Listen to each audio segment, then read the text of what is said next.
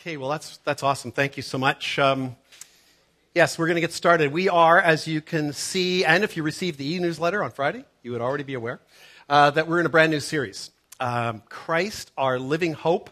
I love that picture. Uh, it, it reminds me of the Fraser Canyon. Anybody else?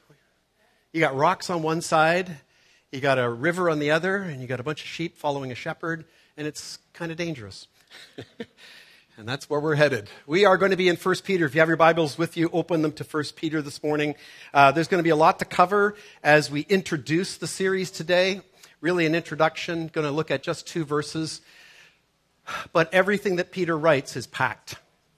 Two verses, and they're packed. And so we'll try to unpack that this morning. I'm going to, pray, I'm going to read those two verses for you. So if you have your Bibles, we'll read verses 1 and 2 in chapter 1. And then I'm going to pray one more time before we dive in this morning. Let's read. Peter, an apostle of Jesus Christ, to those who are elect, exiles of the dispersion in Pontus, Galatia, Cappadocia, Asia, and Bithynia, according to the foreknowledge of God the Father, in the sanctification of the Spirit, for obedience to Jesus Christ and for sprinkling with his blood, may grace and peace be multiplied to you. Let's pray.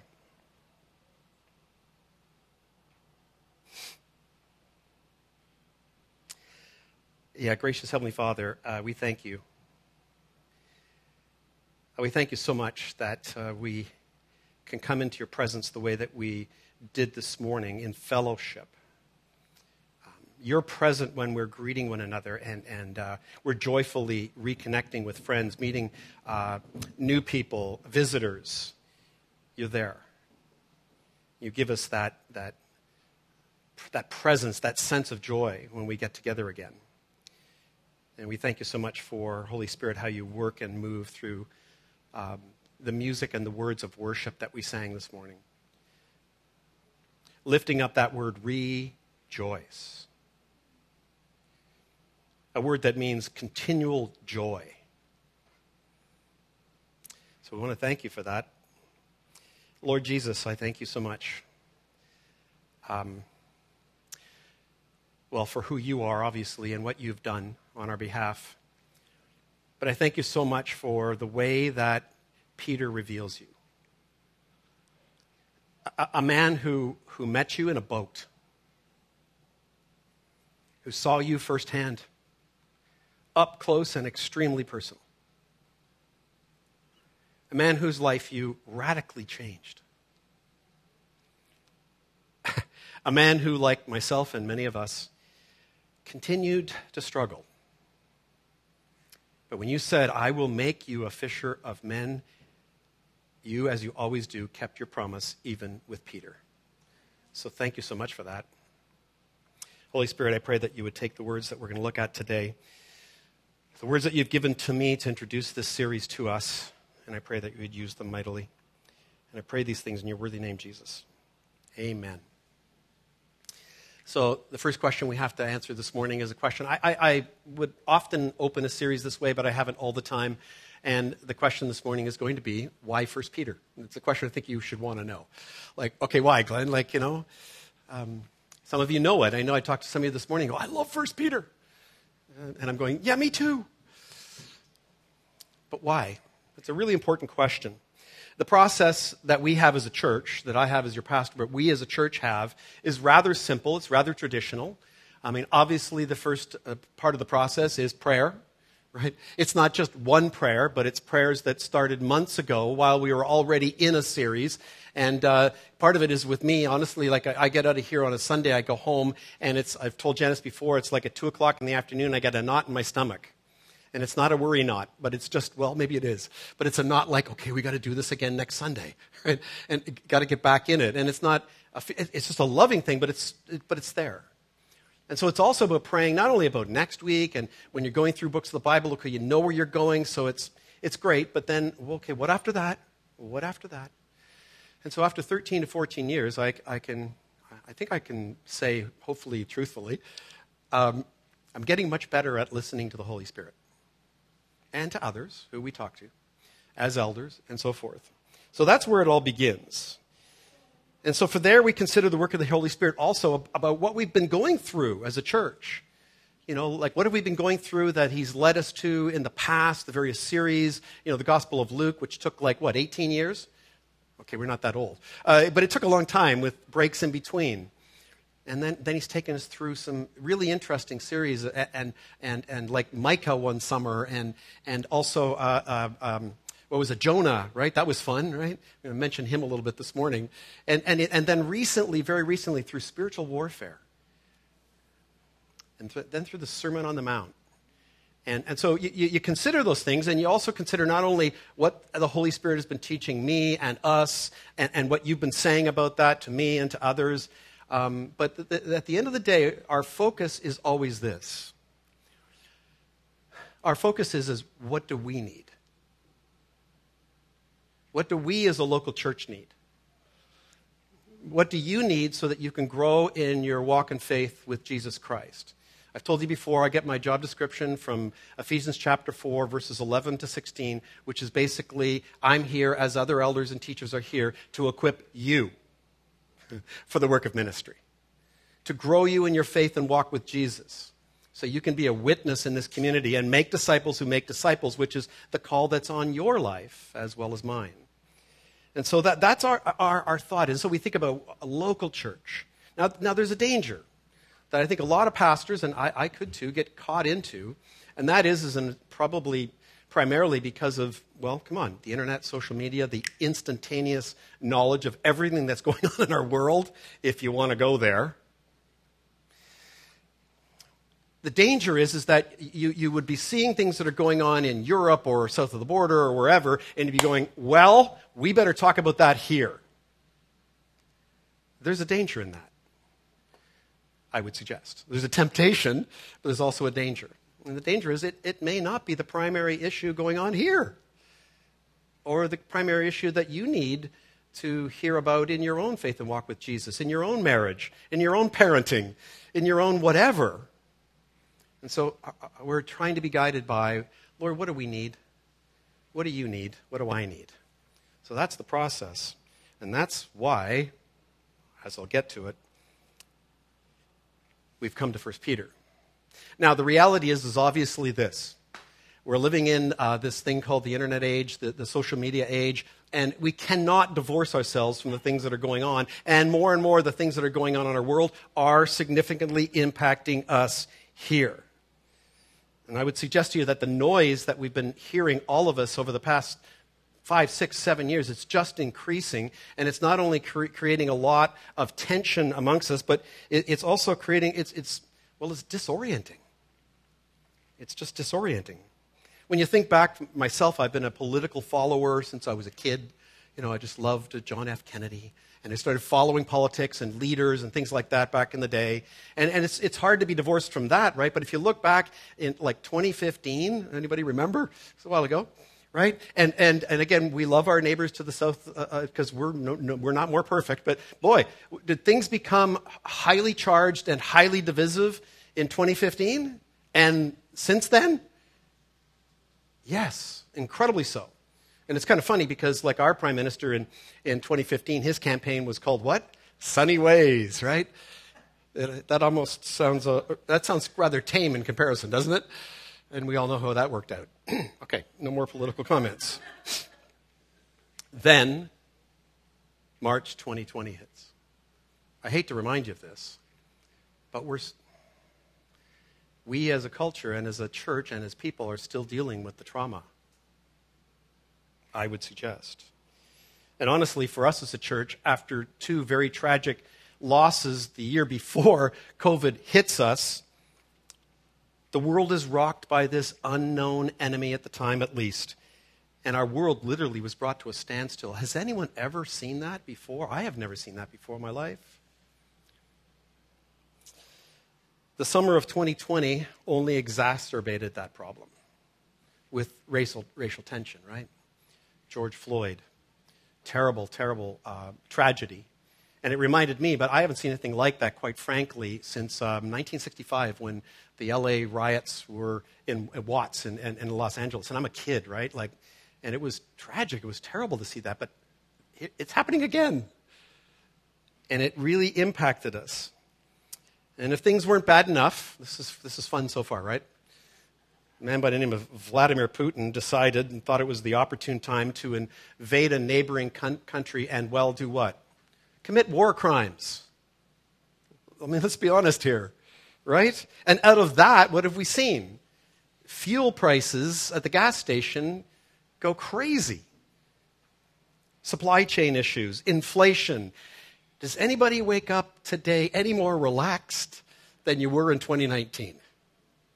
I don't think so. Anybody here just so full of encouragement you don't really need to hear this sermon?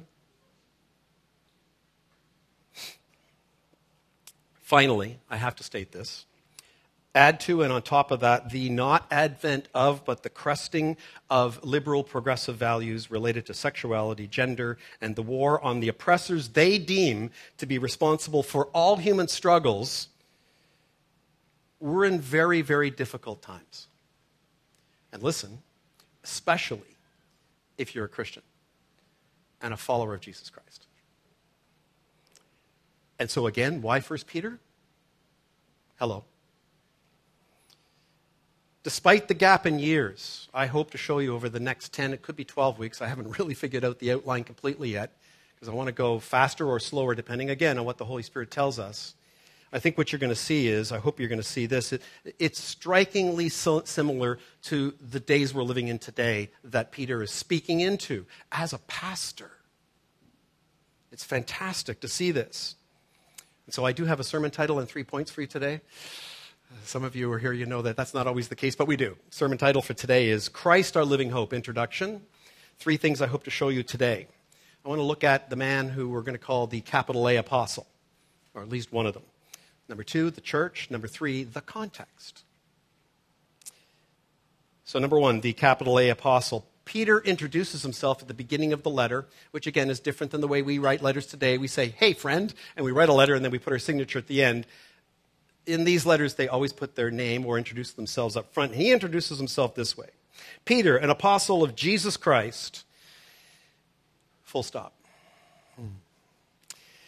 So I would want to suggest to you that even after a cursory reading of the New Testament, Matthew, Mark, Luke, and John, Romans, and on, um, you, would, you would get the impression over time that Peter was a, a, significant figure, right? You would, you would come to see him as, you know, a guy, who shows up and he's there and he's a significant figure, but then he seems to have some missteps and problems, and, and, and then he's there again, and then, well, then he kind of fades away. It would appear anyway.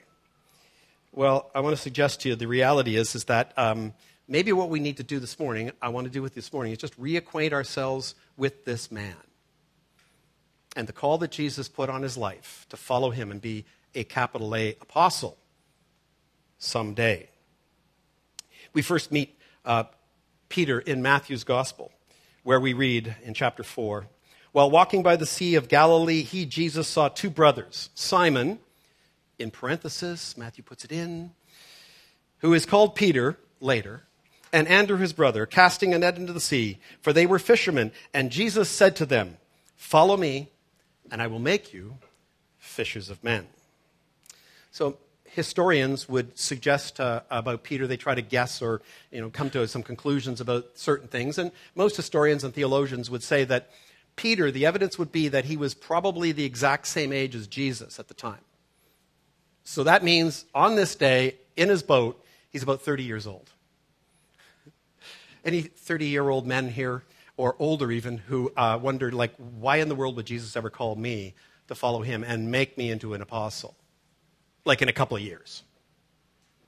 That's how young most of these men were in those days. And so that means that at the point that he's in Rome writing this letter to the churches in Asia Minor, as we'll see, he's about 58 to 60 years of age.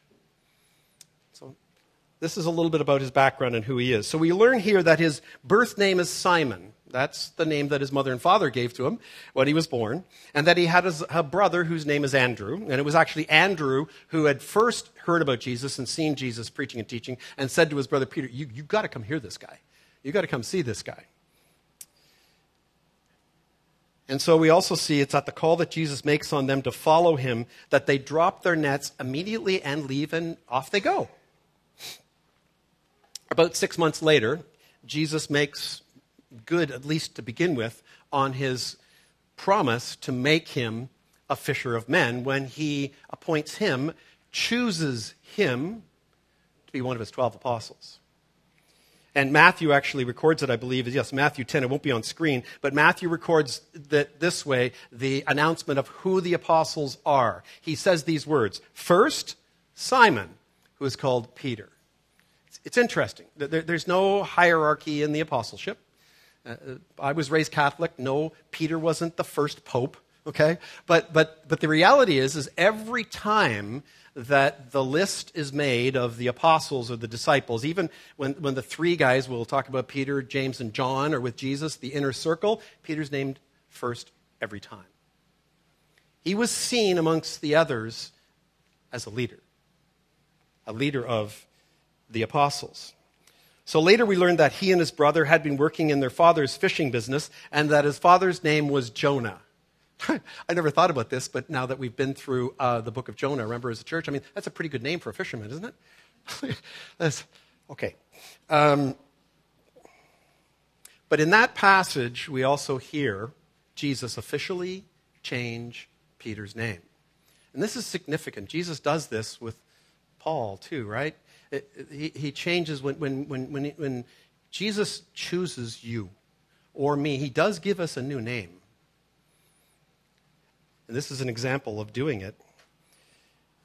And so you all know the passage where this happens, uh, where uh, I, I, love this passage because we get the name for our church from this passage, Matthew 16.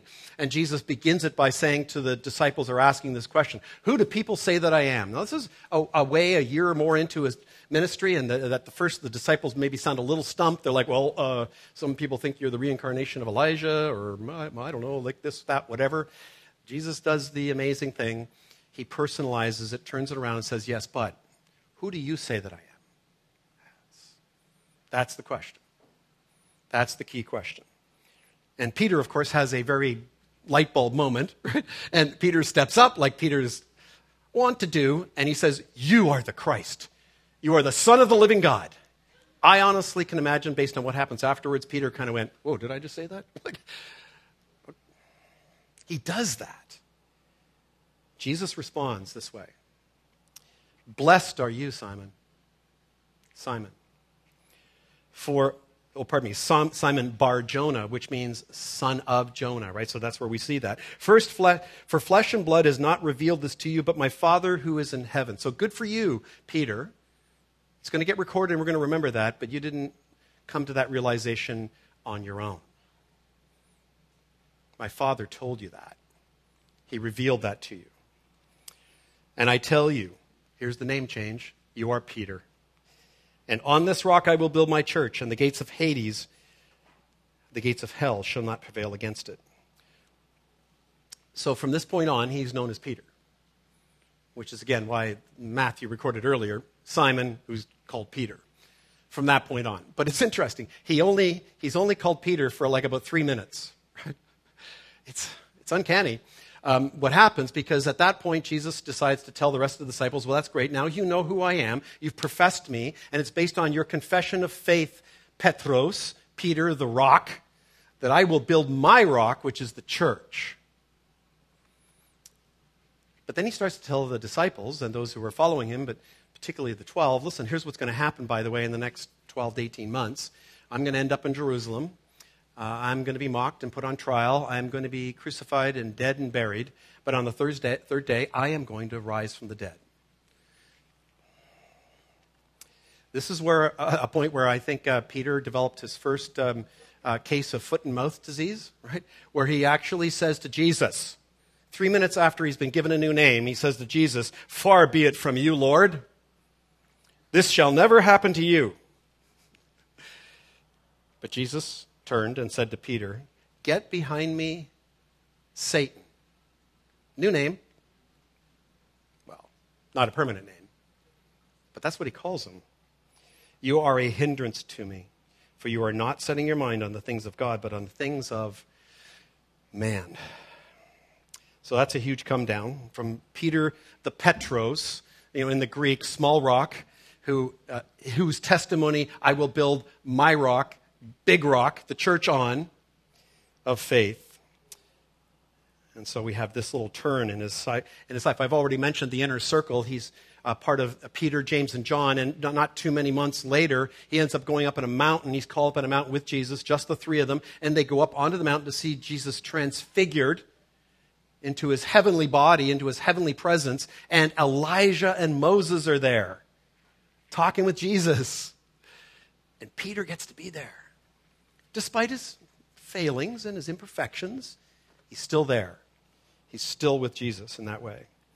And so after this amazing event, they move on with Jesus. He teaches them how his disciples in church should, he teaches them a lot of things, but he, one of the things he teaches them is how the church should deal with um, offenses and sins and division within the church. In Matthew 18, you can read about it, where, where he basically says to the guys, look, here's a process. When, when, when a brother or sister sins against you or offends you in such a way that you're really hurt, you're really upset with them, you don't really want to have anything to do with them because of it, Jesus says, I know that's going to happen, so here's what you do. He lays out a process. It's a fantastic process. It's a process that is intended to bring repentance, forgiveness, and restoration of the relationship, and is intended to protect the unity of the local church. Oh, that people would use and apply that today. Just saying. But then, right after that fantastic teaching, again, Peter, I think like it's another one, like he takes a sandal, put it, puts it in his mouth, and he, he says to Jesus, he goes, Lord, how often will my brother sin against me and I forgive him? As many as seven times? Jesus said to him, I do not say to you seven times, but 77 times. Now, look, at that point, I'm sure Peter's going, okay, that's a lot. And at the same time, I think Jesus is going, Peter, you're going to need it. So are you, and so am I. So one might think things couldn't get any worse for Peter, but a few months later, when Jesus is about to be betrayed, he tells his disciple that they're all going to fall away. He tells them, You're all going to fall away. None of you are going to stick with me. Peter objects. I love Peter, okay? I think I've told some of you in the church before, I identify with him more than anybody else. Maybe I shouldn't love him so much, right? But I do. I really do. Peter says in Matthew 26 Jesus, though they all fall away because of you, I will never fall away. Got to love his heart. You just have to. Jesus said to him, Oh, truly I tell you, this very night, before the rooster crows. You will deny me three times. Peter said to him, Even if I must die with you, I will not deny you. Now look at the rest of the words Matthew records. And all the disciples said the same, including Matthew. So let's not just throw Peter under the bus here, because you know what happened, right? Yeah, sadly, sadly, it came true. It came true. He did exactly what Jesus said he would do. And after he failed that hard, that time, the scripture records that he wept. It says bitterly in your translation, maybe it, means uncontrollably. Have you ever wept like that over something you've done and you couldn't stop crying? Peter, the fisherman, the capital A apostle. It's an incredibly beautiful picture. After all this drama in history, you'd, you'd have to wonder at this point. well, I mean, you'd forgive Jesus if Jesus said, okay, Peter, it's been good. It's been fun, but we're done. I'll pick somebody else. It's okay, you can go back to fishing. He doesn't do that. Listen, when Jesus says, I will make you into something, when Jesus chooses you, there's no quit. Our living hope is that encouraging? Peter's life displays that for us. So there's, there's much more to this man and his story, but finally, we should look at a couple of other events. We should look at what happens um, uh, before we get to 1 Peter um, when the day of Pentecost happens, right? And the Holy Spirit comes upon him. Peter, the man who denied Jesus three times, does what? He stands up in front of everyone on that day and preaches the second best sermon ever preached that we, is recorded in the Bible. Why second best? Well, we just went through the first best, didn't we? The Sermon on the Mount. Based on that sermon, the power and the boldness of the Holy Spirit coming through Peter on that day, three to 5,000 people come to faith in Jesus Christ, and the church is born. That's Peter. That also is Peter. And so from that point on, he and John appear to be the key leaders of the church, right? After that first wonderful week, uh, you know, breaking bread at home to home and on, and the very next Sunday, or next, I believe, Sabbath day, Peter and John, off they go into the marketplace to preach what? Jesus and the kingdom of God. What happens to them?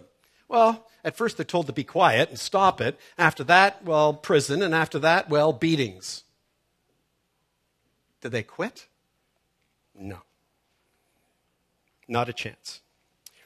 But then something happens around chapter 10 of Acts. Peter and John, Peter and John, Peter the disciples, the church is growing, everything's wonderful. A guy by the name of Paul comes on the scene.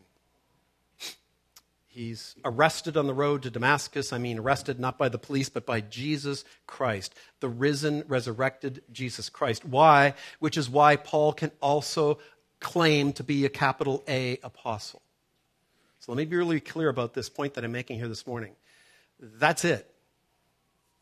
There were 13 at one time. One disqualified himself by betraying Jesus, Judas. Matthias was then brought in to replace him, and the Apostle Paul. That's it for capital A apostles. Now, some of you will also know that I and other pastors that I love and appreciate uh, believe that the apostolic, small a apostle gifting continues to this day. But it's not the same thing. It's not the same thing. And so this is Peter. So there are a few brief glimpses of him uh, through the book of Acts after that, some of them not so great. Remember, there's a time where he won't eat with the Gentiles, and God and Paul both have to rebuke him on that point. But he comes around, finally, he comes around. But then we don't really see him, it seems, anymore. He's talked about here and there briefly. And, uh, but one thing that I, I want to, just before we look at our verses again for today, uh, remind us of, because maybe you're not aware of this, but we went through the Gospel of Luke, and you know, Luke never met Jesus. Luke was a disciple, really, of Paul's, or came to faith through Paul. And so we know that in writing of his gospel that he interviewed as many of the eyewitnesses of Jesus as he could, including probably Mary. And he wrote his gospel based on interviewing all those people. Well, Mark wrote his gospel by talking to whom? Peter. So Peter doesn't have his name on Mark's gospel, but Mark got much of his input and his information from Peter. And so now we arrive at 1 Peter again. That's a little background on the guy. We'll bring up one more piece of information on him in conclusion this morning. And so when he opens up with Peter, an apostle of Jesus Christ, this is not braggadocio. He, he's not going, okay, look, I'm important. It's not what he's saying. He is saying he's an apostle of Jesus Christ, so he's identifying himself as one of the capital A apostles. But his purpose for introducing himself that way at the beginning is to say this What I write to you, what I say, comes under apostolic authority. This is the word of God to you.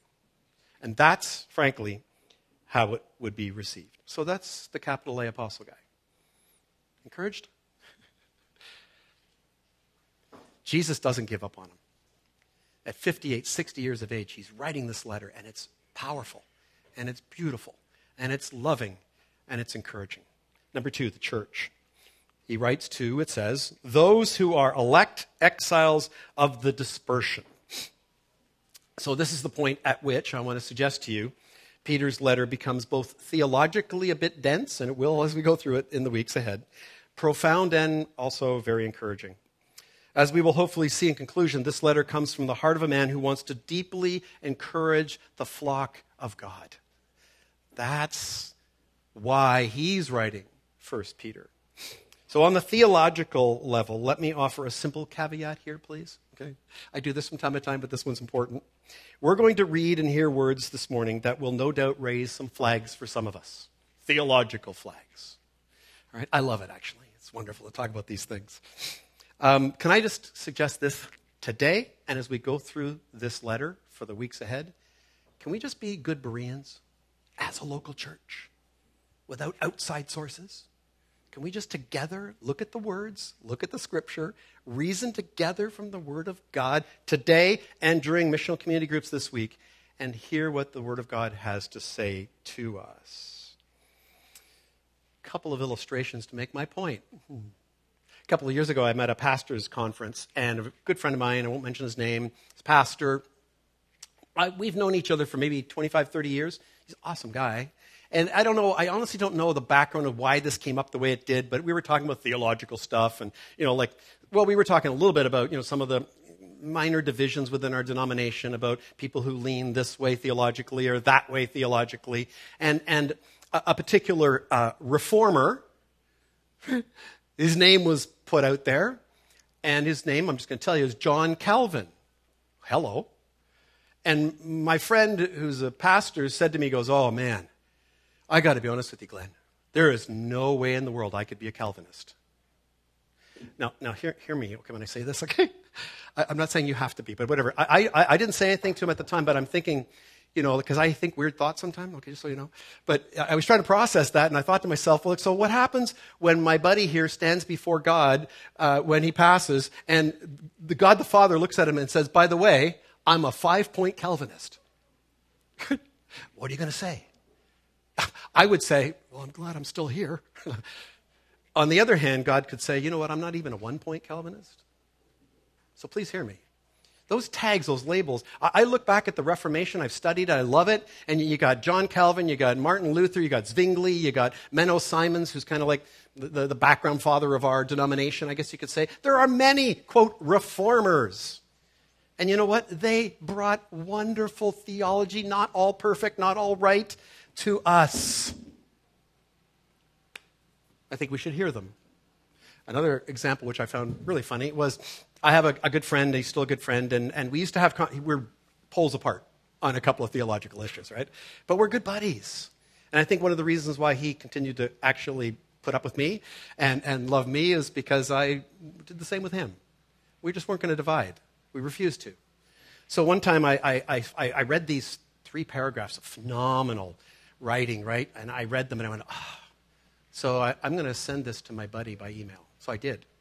But I didn't tell him who the author was. So the next time we're talking on the phone, we're talking about some things, and he goes, Oh, Glenn, by the way, I got that email, and I read that. So that was beautiful. That was absolutely wonderful. It's so sneaky.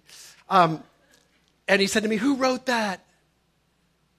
And I think when I said John Calvin, I thought he spit up into the phone. Most people who have hard, hard opinions either way have never read the other way. So please don't do that. Read them. Read what they have to say. There's good stuff, and then we should discuss that. So that's my caveat for you for today on that point. Peter, the apostle, tells us whom he's writing to. Look at this. He says, To those, the church, who make up the church. That's who he's writing to. He says, First, they are elect. There you go. That's a good word, right? That's a very, very fascinating word. Theologically, it is. It's also a great word. It's a Greek word that is not ambiguous at all. It's not ambiguous. It literally could be translated and means elect or chosen, listen, by someone else. That's what it means. And so we don't have time, honestly, today to dig too deeply into this, but what's important for us to see that today is how Peter, the apostle, who's Jewish, is writing this to primarily a Gentile church in Asia Minor. There were some Jewish uh, Christians there, but it was primarily Gentiles who he's writing to. And he's using terminology that is very reminiscent of the Old Testament and the people of Israel and God's relationship to his chosen people. So, simple point, let me just put it out there today. It is true in the Old Testament, anyway, that God did choose certain people over others, correct? He, he chose the people of Israel. He did not choose Pharaoh and the Egyptians, right? That's who God is. And, and that's his choice. And that, in fact, is what he did. In that case, I'm sure we would all agree that it's a fair reading and understanding of the Old Testament would lead us to believe that God chose one group and not another. And so he did choose the people of Israel. Peter wants these Gentile Christians to be encouraged that in the same way, but differently, they've been chosen. They've been elected by God to be His in that place, in that time in history, and for the days that are coming. And they're going to need that encouragement. And so are you and I. To know that we are elected and chosen. And it's not based on anything that we did at all. Oh, the bar is way too high for Glenn Davies to get there. And so this is interesting what we see him doing here. Uh, he uses, of course, the word exiles. Again, how reminiscent is that if you're Jewish? But listen, not just Jewish people in that day. Gentiles also knew about the exiled Jews, right, in 586 who were taken from Jerusalem and taken into exile where? In Babylon. right? And, and, and in chapter 5, Peter, as he concludes his letter to the churches in Asia Minor, is going to say that he's in Babylon speaking of Rome. And so he uses that, that, that language, and then he, he throws also the word dispersion in there. And so there's all this language, and what, he, what he's doing, in a nutshell, I want to show you this. He's making a relationship between them and, and showing them that God at one time chose the people of Israel, and he's not given up on them, just so you know. But in the same way, he's chosen you, he's elected you and I to be his in the church today. But there's a difference. There's a huge difference, which is remarkable, but there's a huge difference.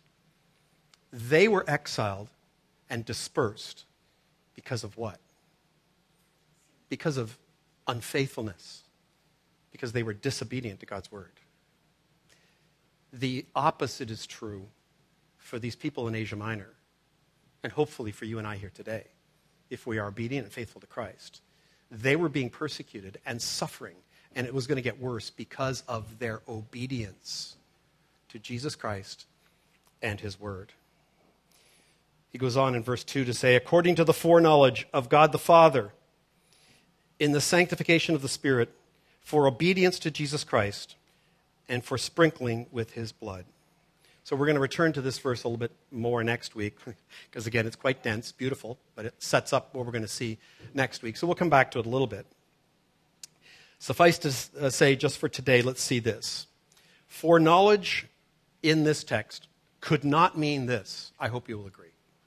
It could not mean that God merely had information about Jesus Christ, of how he would be born one day of a virgin, how he would live a life that was pretty good, how he would perform a bunch of miracles, that he would know all this information about Jesus, and that one day due to some very uh, uh, uh, unfortunate circumstances, he would be crucified and, and, and put on a cross and crucified and dead and buried. And at that point, God would be go, well, I, I now have to figure out how to make all things work out for good for those who love me.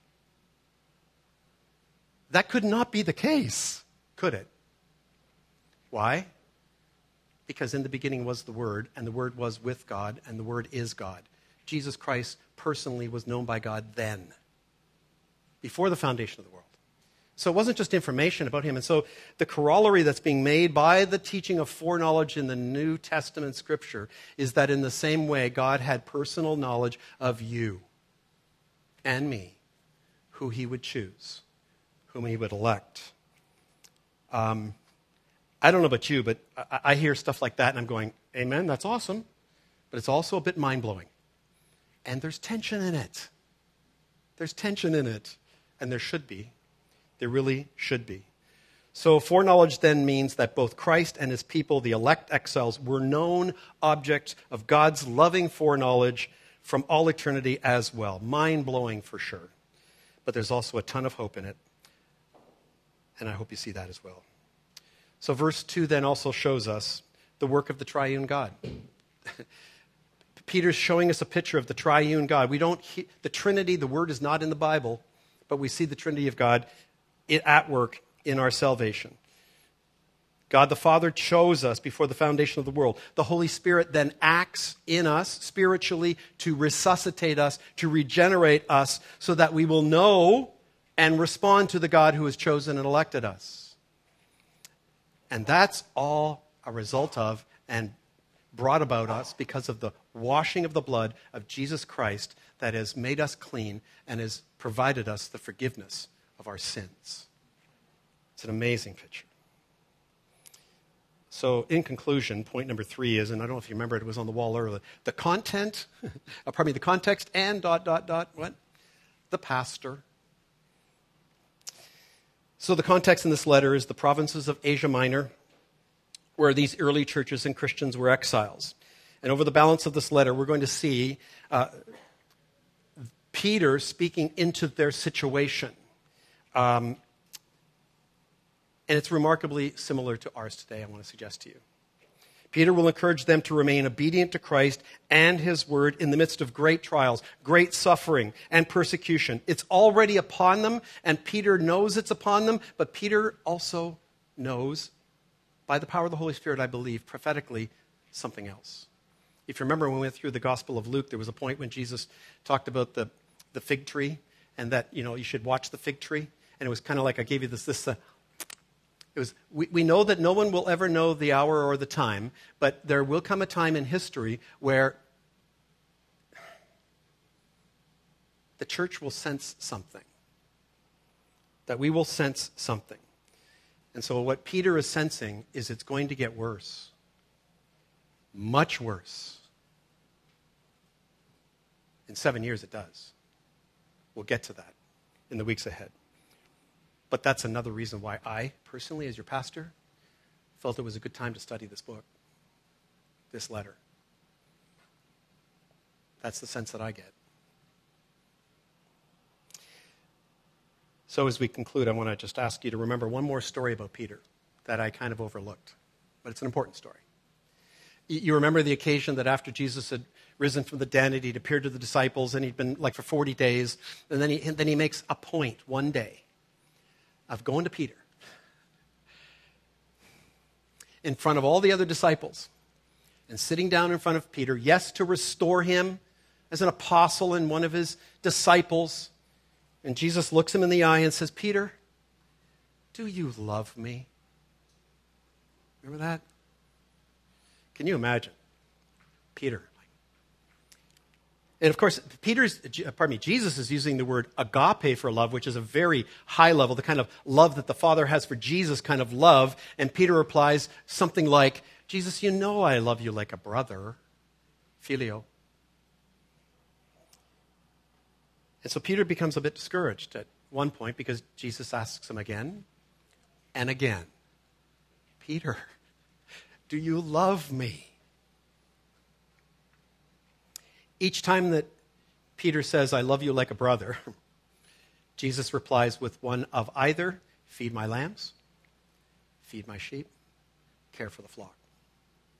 I want to suggest to you it was on that day that Jesus commissioned the capital A apostle as a pastor. He ends in chapter 5 the letter to the church in 1 Peter with the words, as a fellow elder, speaking to the elders in the church, to shepherd the flock.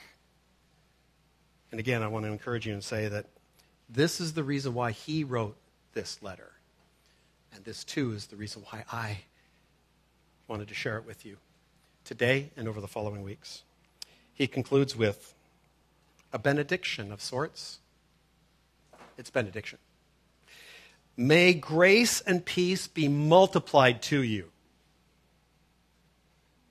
This is a man who, throughout his days with Jesus and to this point in his life, has experienced over and over the multiplied grace and peace of Christ. And he's wishing that upon those in these provinces of Asia Minor, the church I wish that for you today, too. Grace and peace be multiplied to you. Let's pray.